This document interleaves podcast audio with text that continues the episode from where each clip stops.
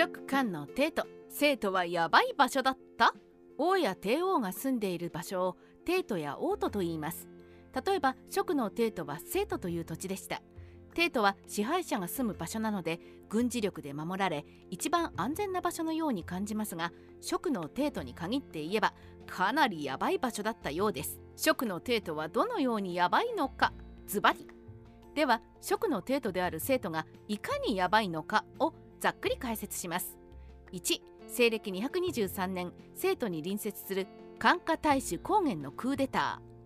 ー。2諸葛亮死後生徒に近い越水軍で異民族の勢力が拡大。大使も恐れて軍内に入れず。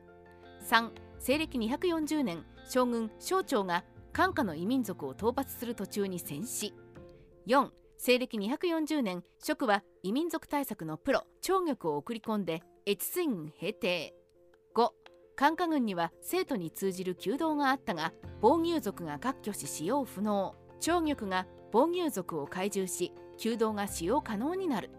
このように生徒近隣の漢下軍や越水軍では高原のクーデターや異民族反乱が起きていて将軍省庁が戦死したり道路があっても異民族の力に怯えて使用できず遠回りするなど統治に支障を期していることがわかります。では以後はより詳しく生徒のヤバさについて解説していきましょう。龍禅危機一髪高原クーデター。西暦223年職帝劉備は医療の戦いで大敗。白帝城に逃げ込み心痛から病に伏します。やがて劉備は既得状態となり生徒を守っていた諸葛亮も白帝城に見舞いに向かいました。この頃漢化大使だった高原という人物は理由不明ですが諸葛亮と不仲でした。劉備が死ねば政権は劉禅の後見である諸葛孔明が握り俺は排除されるに違いない。そう考えた高原は生徒に皇太子劉禅がいて警備も手薄であることを狙いクーデターを決行します。高原は関下軍から北上して立教城を焼き払って生徒を伺う様子を見せますが生徒には駅中地中十字の陽光という傑物がいて龍禅に鎮骨定釈を派遣して高原を迎撃させるように進言。失敗を悟り長江を遡上して呉に逃れようとした高原を鎮骨定釈が安南で捕獲生徒に送り斬首します。名称省庁関下軍で投資さて生徒の隣にある関下軍は諸葛亮の死後に異民族の活動が活発化します。そして長将という将軍が異民族討伐に向かいますがその途中で戦死を遂げました。あっさり描写なので大したことない将軍なのかと思いきやそうではなく省庁は医療の敗戦では自軍を無傷で退却させたとして劉備に称賛され劉禅の死後も諸葛亮に目をかけられ近衛兵を司る中国軍に任命されています。そんな実力派将軍が異民族を討伐しようとして戦死。それも生徒からそんなに離れていない場所でした。省庁が何という異民族に殺害されたか書いてはいませんが時期的に関下軍に勢力を伸ばそうとしていた防御族と思われます。これはかなりシリアスでデンジャラスな事態ではないでしょうか。長玉が越水軍平定。省庁の戦死は司書には大きく扱われていませんが食政権には深刻なインパクトを与えたようです。それというのも同年食政権は異民族対策のプロである長玉を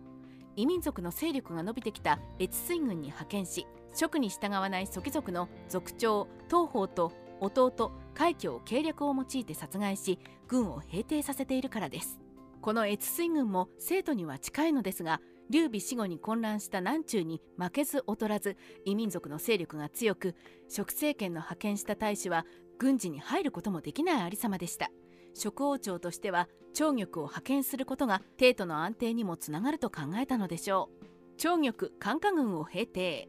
越水軍のみならず関下軍でも防御族の族長老ロが父の姉妹の夫である祖貴族の東方の敵を討つと息巻いていました。これを見ると長将の戦士も祖貴軍と防御族の連合による攻撃でもたらされたような感じがしますがそれはともかく長玉は防御族をうまく懐柔。生かしておいた東方の妻を老ロの叔父のローリに返して機嫌を取りまた多額の贈り物をするなどして基準させ味方につけました。この副産物として長玉は防御族の支配により100年もの間使用できなかった生徒に通じる弓道を復旧させたとあり逆に言うと蜀は建国してより生徒に直通する便利な道路を使用できずにわざわざ遠回りをしていた事実がわかります。諸葛亮の南中平定とは？